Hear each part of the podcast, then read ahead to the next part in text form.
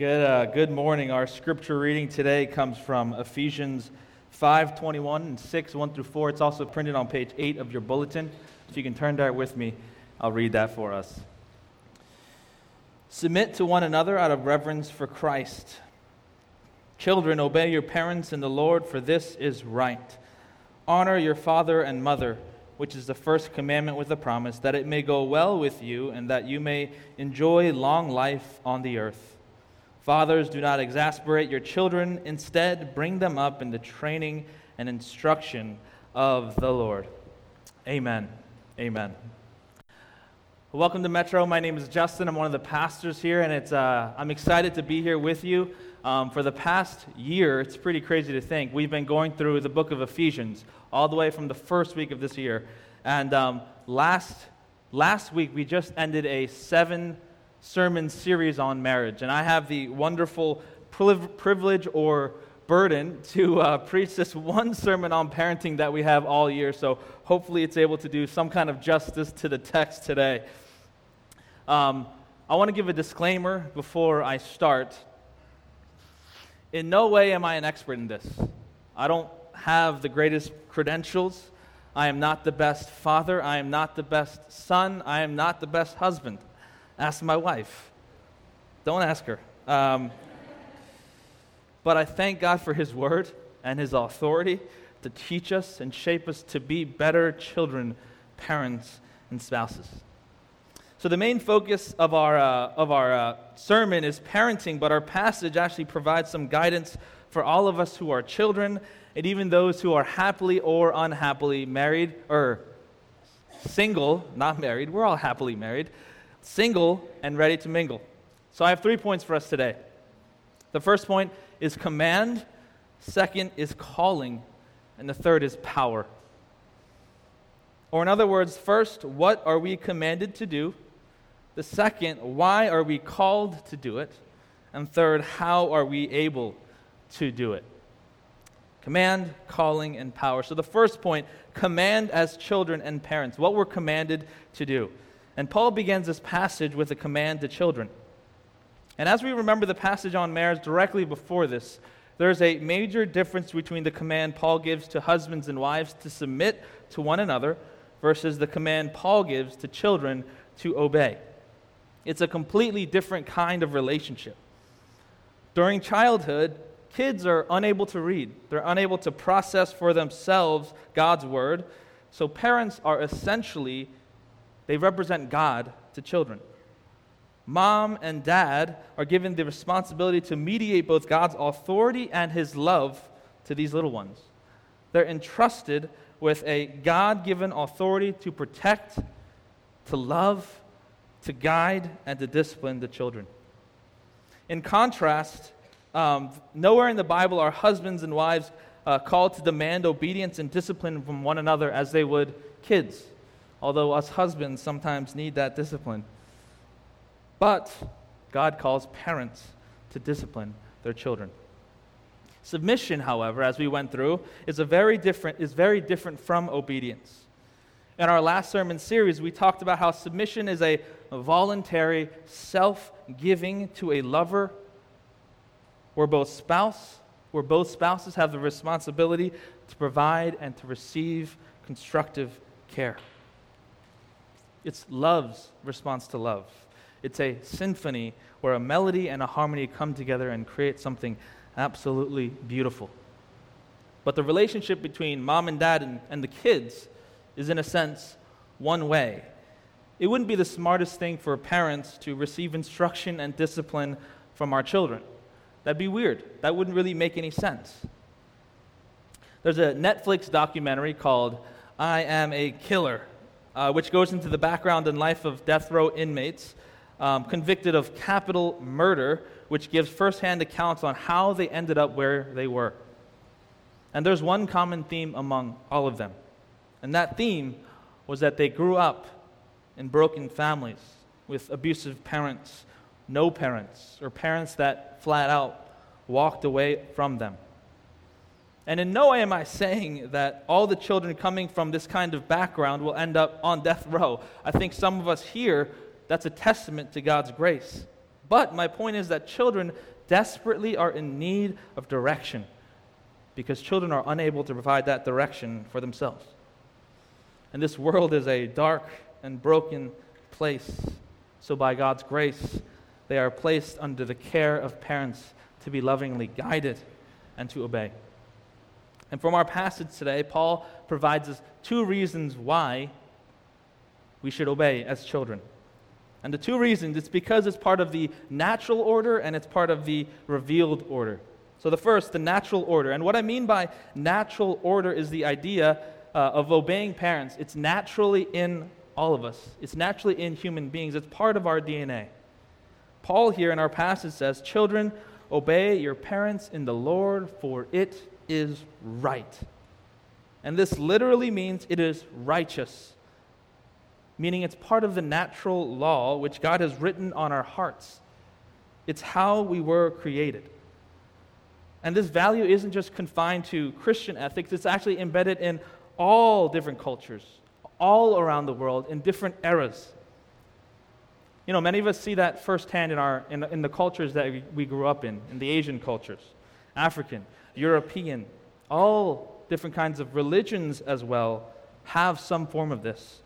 Confucianism, it's very big on parental respect.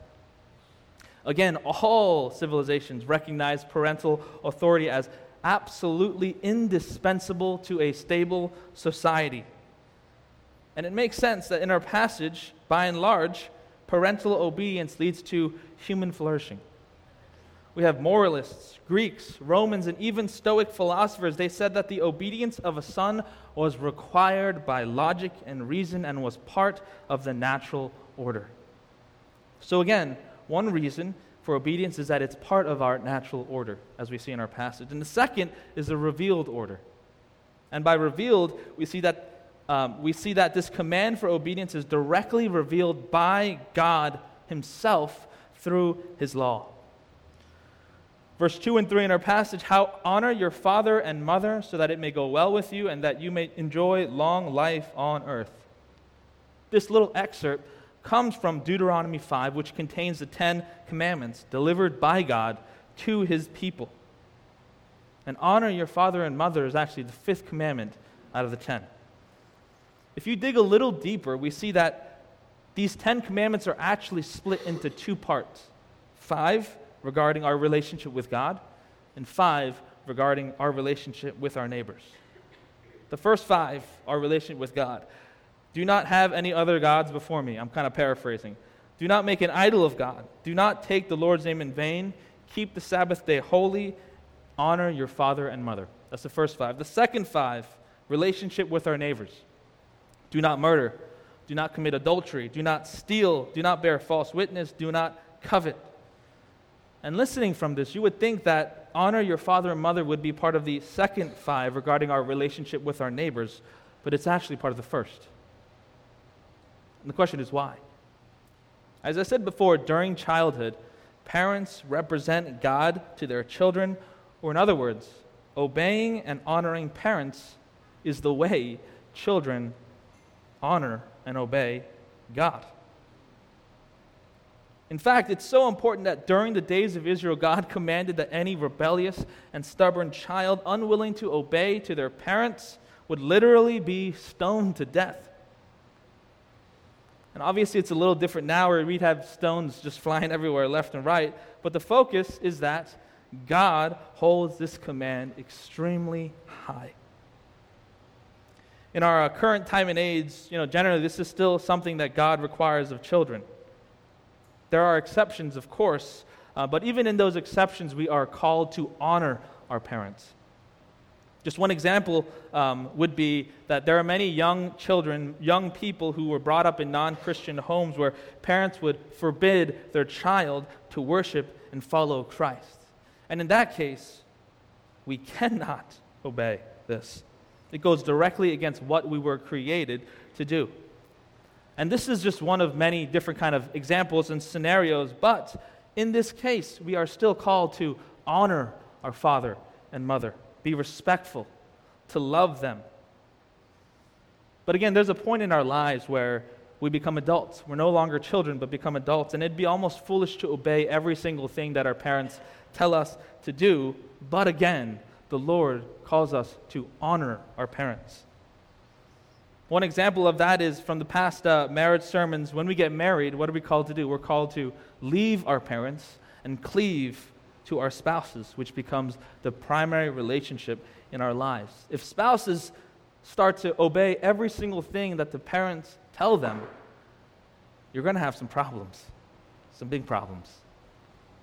So here, Paul commands children to obey and honor their parents. Then we move on. Uh, our passage then speaks to parents. Verse 4 Fathers, do not exasperate your children, instead, bring them up in the training and instruction of the Lord. And here it's important to note that unlike the call to children, which is a very which is a positive command, obey your parents.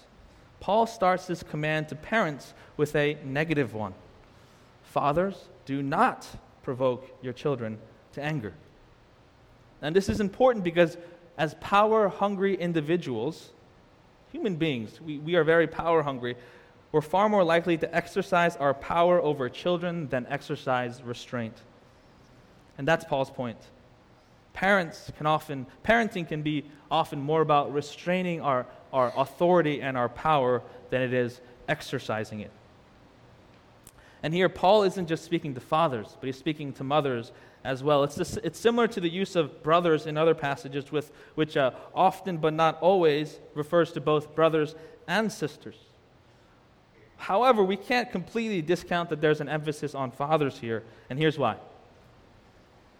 Uh, the picture Paul gives of a father in this passage is in, very, is in stark contrast to the norm of his day. In Roman times, at the head of the Roman family was a father who exercised sovereign authority over his family. He had an iron fist, he had absolute power, he had power to punish, he even had power to kill. Families were often treated as slaves or objects at his disposal. And one commentator says a Roman family had absolute power over his family. He could sell them as slaves, he can make them work in his fields, he could take the law into his own hands and punish however he wants. He can even inflict the death penalty on his child. Paul's description of a father in this passage also is in complete contrast to uh, the current modern caricature of the father. The modern father, as you see in TV shows and movies, is a spaced out, useless, completely disconnected, lazy, brain dead man. An example of that, Peter Griffin. He's pretty brain dead. Or Ray Romano in Everyone Loves Raymond.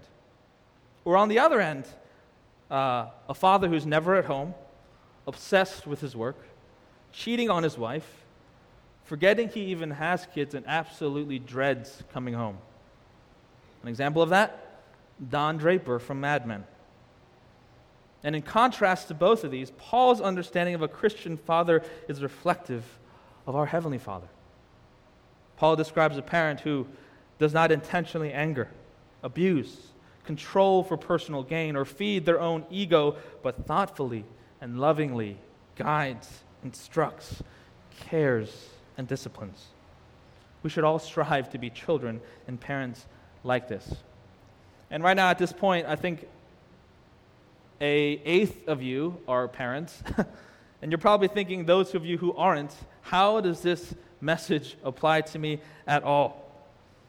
But I want to encourage you that the Apostle Paul also did not have any physical children, but he had many children in a different sense. He had many spiritual sons he cared for and disciplined and loved as if they were his own he also implores us here to seek out spiritual fathers, mothers, sons, and daughters whom we walk with, we care for, we dis- discipline if needed, and we love always. And all these things I'm going to talk about, all these things that I'm going to talk about also apply to this relationship as well. That leads us to my second point calling as parents. Why are we called to follow Paul's words? And the why is actually the crux of this passage. And it comes from the two phrases, in the Lord and of the Lord. Verse 1 Children, obey your parents in the Lord, for this is right. Or verse 4 Fathers, bring them up in the training and instruction of the Lord. And as children, we fail to understand that our parents have been given to us by God. Obey your parents in the Lord again. As father and mother, as mom and dad, these children have been placed in our care. They're not ours. That might be hard to fathom, but they don't belong to us. And here we are reminded that they belong to the one who created them. Paul instructs parents not to bring them up in the instruction of Justin Park, but to bring them up in the training and instruction of the Lord. And there's a clear pattern in our passage. Children, obey your parents in the Lord. Fathers, bring your children up in the discipline and instruction of the Lord. Here, in both areas, parents are mediators between children and the Lord. Tim Keller, he says, the essence of parenting is to be a teacher, raising them to eventually be independent and become their own adult. We are not owners, but we are stewards. We are caretakers, ambassadors of these children that have been entrusted to us to mold and shape them into God's image. And all these aspects also don't just apply to parenting, but it applies to all relationships. First, 1 Corinthians 6 says, You are not your own, but you were bought with a price. As parents, this idea is completely radical because we think we own them, that they belong to us. Or as individuals, we believe that all that we have is ours, that they belong to us. But Paul reminds us that everything, whether it's material objects that we own, the gifts, or the uh, talents that we have, or even our children, they belong to God. And they have been given to us to honor Him and glorify Him. Going back to parents, there's a profound difference between parenting as owners and parenting as ambassadors. As owners, whether we're conscious of this or not, we think, what can I get out of my kids? How can I feel fulfilled? How can I make my life worthwhile?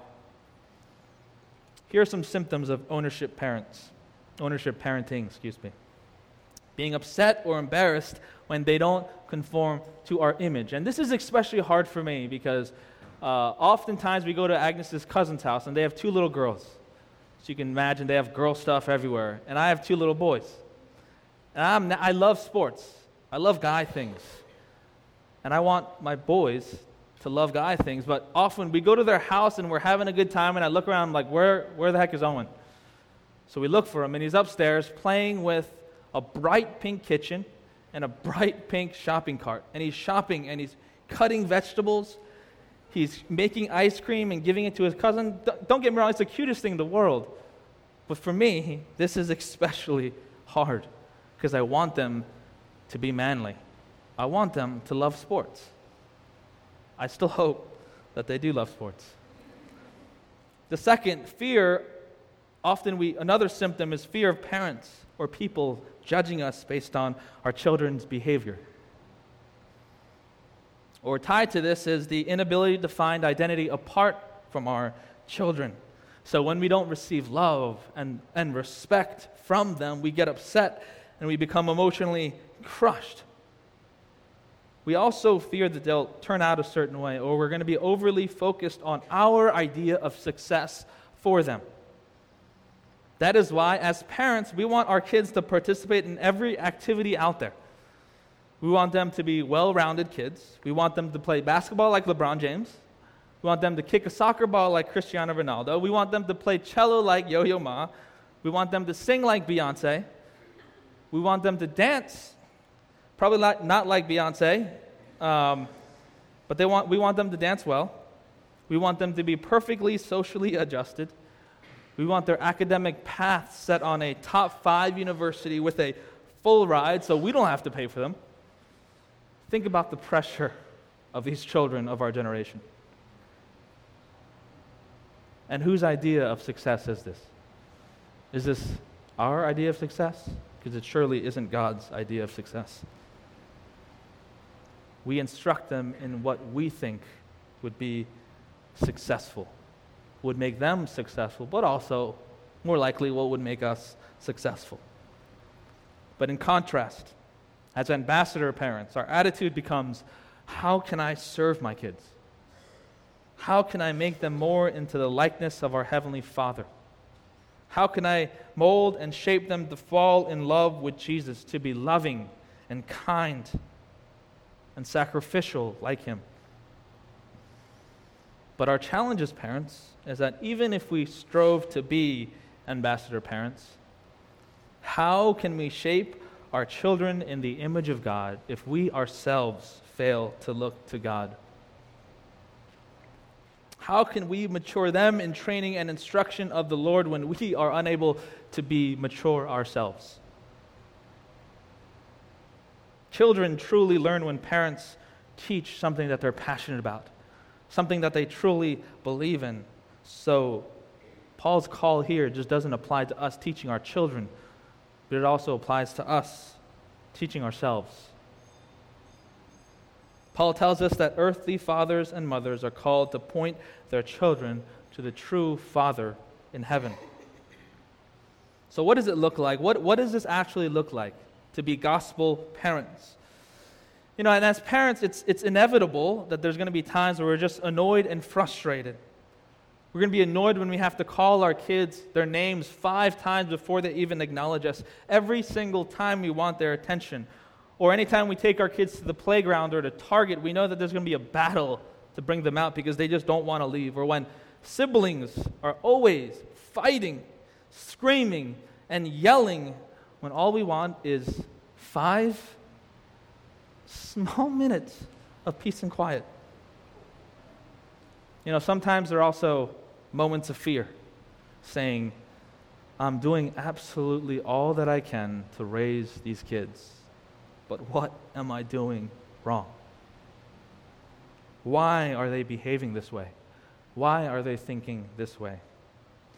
Well, then, there are also times where they're sleeping next to you and, they, and you can't help but gaze at them in love and wonder. It's pretty confusing, I gotta say and it's so easy to lose our way. So, what's the foundation of gospel parenting? What is it that we need to teach our children? Brothers and sisters, it is the grace of God that we must teach and preach our children through our actions and words. Again, this isn't just for parents, but it's for people of all stages of life. The grace of God. The basis of parenting must be grace and not law. And it's so much easier to bring the hammer down crashing upon our kids. But Paul Tripp, a Christian counselor, he reminds us that as parents, when we become impatient and we yell at them, we're asking the law to do what only grace can accomplish. We hope for change in this way, but we get upset when things don't change. And don't get me wrong, setting rules and expectations and laws. Those are good, but they have no power to bring change into our children's lives. It is only God's grace that has the power to affect change. And again, this process of change isn't just for children, but it's for all people. If you look back uh, onto your life, it's not those moments where rules and laws are placed in front of you, they're stacked high where change happens in your life. But it's when you experience the love and the grace of another through action and words. That is when your heart begins to melt. Grace based parenting does not lessen sin. In fact, grace, or in fact, grace takes wrongs extremely seriously. But the distinction is that grace takes a vastly different approach to wrongs, to tantrums, to spills, to whining, to disobedience. When we yell and demand obedience at our kids, rarely do they ever say, Well, thank you, mother. I appreciated that. I will keep that in my mind and I will remember that for the next time and I won't do that again. No, that never happens. Rather, as parents, our job is to make the invisible patience of God visible to our kids. Paul Tripp reminds us that change is almost never an event, but it's a process. Hashtag trust the process. It takes extreme patience. We have to be willing and committed to have the same conversation again and again with our kids, talk about the same issues again and again without getting mad. And even when our kid asks for eggs and we make them eggs, but afterwards they don't want eggs but want cereal, we have to be willing to commit to have the same conversation again and again with our kids, to talk about the same issues again and again. We've got to be committed to the process. You know, but the crazy thing about this process is that it also provides parents with many opportunities not to only shape the child, but it's God's way of showing parents the same grace in uncovering our own sins, in our own idolatries. It uncovers our fears, our pride, our bad tempers, our impatience, our crankiness, our inability to listen, our disobedience, our self worth, and our selfishness, just like we see in our children. Isn't that funny how God works? So then, how is this possible? How is it possible to become like the parents that Paul is describing here? How do completely impatient, easily angered, frustrated people do this? And the answer is that we can't. We don't naturally have the ability to do this. And often we act like the very children that we're disciplining. And we're disciplining them out of frustration, out of anger. So, how then, how then can we become like these parents? And that brings us to our last point the power to become biblical parents. How are we able to give up our children to the Lord? How are we able to obey and honor our parents? How are we able to be stewards of our children along with all the things that, we, that God has blessed us with? Uh, one of the hardest things that me and Agnes have ever done as parents was to sleep train. And after this, you're going to probably think that we're horrible parents, but here goes. I promise there's a point to this. You know, there are many methods of sleep training a baby, but after we tried a bunch, the one that we followed was the cry it out method. Boo! Yeah, no, we're bad parents. The reason why we chose to sleep train at all was because when we tried to sleep with Owen in our bed, he wouldn't fall asleep until 10 or 11 at night, but still wake up at 6 a.m. in the morning. He'd be groggy and cranky all day. He'd be upset. He'd be crying. He'd be inconsolable. So, obviously, from the name, the cry it out method, you take your child into the bedroom, you pray for them, you kiss them goodnight, and you leave them in the crib to cry it out until they're able to fall asleep on their own. But at the age of, uh, but at this age, Owen was about 10 months at the time. After the parents leave, turn off the lights, close the door, and walk out. The child thinks that mommy and daddy are gone forever and that they're never coming back. From the moment we drop off Owen in the crib, you can see the look of panic and fear in his eyes because he knew exactly what was going to happen. And even though we were right there, he would begin to cry and reach out to us. The first night, after we turned off the lights and walked out of the room, we waited in agony for him to stop crying and calling out to someone to hold him. And we thought that he'd get tired of standing there holding onto the railing for dear life, but he refused to let go and stood crying while he looked towards the door. And even as his eyes became heavy, he began to drift off.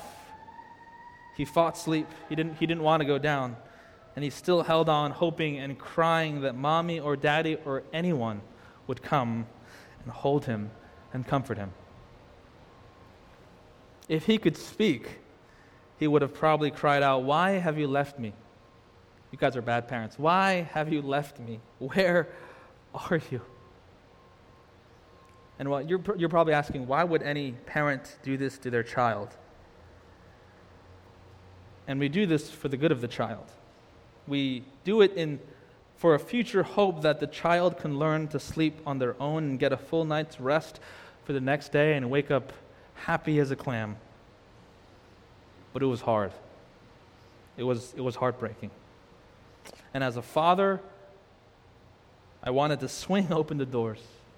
I wanted to reach out my arms and hold him and wipe away his tears. And there were nights where we just we couldn't take it, so we did just that. We went in, we held him. We still have weak hearts now, so um, we let him sleep with us now. And uh, every night we regret it because he takes around 80% of the bed.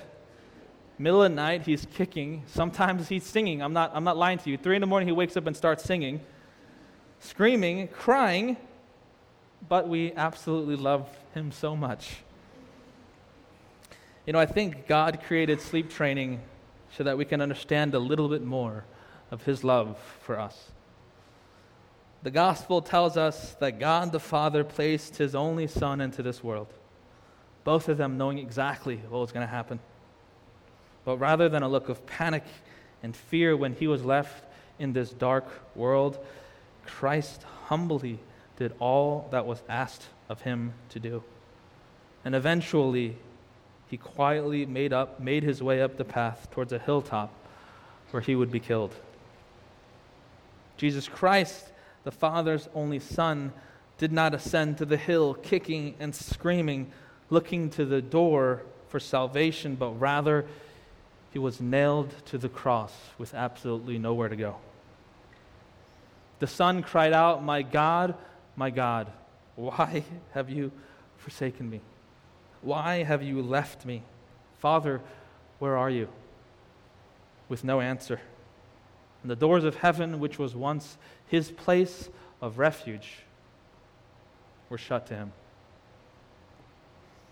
Why would the Father ever do this to his own Son? But unlike our reasoning for sleep training, this was not for his child's own good. Rather, it was for the good of those who nailed his Son to that very cross. Jesus lived in complete obedience to the Father, even at the cost of himself.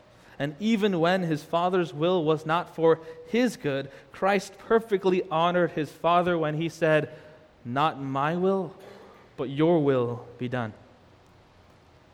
And through his great sacrifice, his suffering, and death, the Father did not lose his only Son, but rather he gained millions. Now we, we here have been adopted into his family and can call him Abba Father. For those of us who haven't uh, had a father present in their lives due to various circumstances, through Christ, now you have the greatest Father who will move mountains and seas for you. For those of us who have had the privilege of the presence of great fathers in our lives, Jesus Christ calls our earthly fathers evil in comparison to our heavenly Father. And if we know that our Father is perfect and has our best interest in mind, how can we not trust and obey and honor Him and even surrender our children to Him, who can take care of our children far better than we ever could? So the question is how? How do we become children and parents like the ones Paul describes? We look to the ultimate sacrifice and of the giving of his Son to us by our great Heavenly Father, and the ultimate act of obedience and trust and honor by the perfect Son, Jesus Christ. We must dig into the treasure chest of Christ's patience and love and grace for us and extend these things to our children, to our parents, to our friends, and to our coworkers. You know, as parents, it's easy to go through the day close fisted, ready to just blow up at the next thing our kids do, but I pray that we would go into the day with open hands, completely unexpecting what's to come. but seeing these moments no longer as hassles, but rather as opportunities for us to make the invisible love, grace, and patience of God real and active in them and to shape them to be more and more into the image of God, their great Father. So, regardless of if you have children, or a mother, or a father, I pray that all of us would seek out spiritual fathers, mothers, sons, daughters, and pour out the grace and love, both of the Father and the Son, Jesus Christ. Praise God, the Father. Praise God, the Son, who is our Savior and who is our King. Let's pray.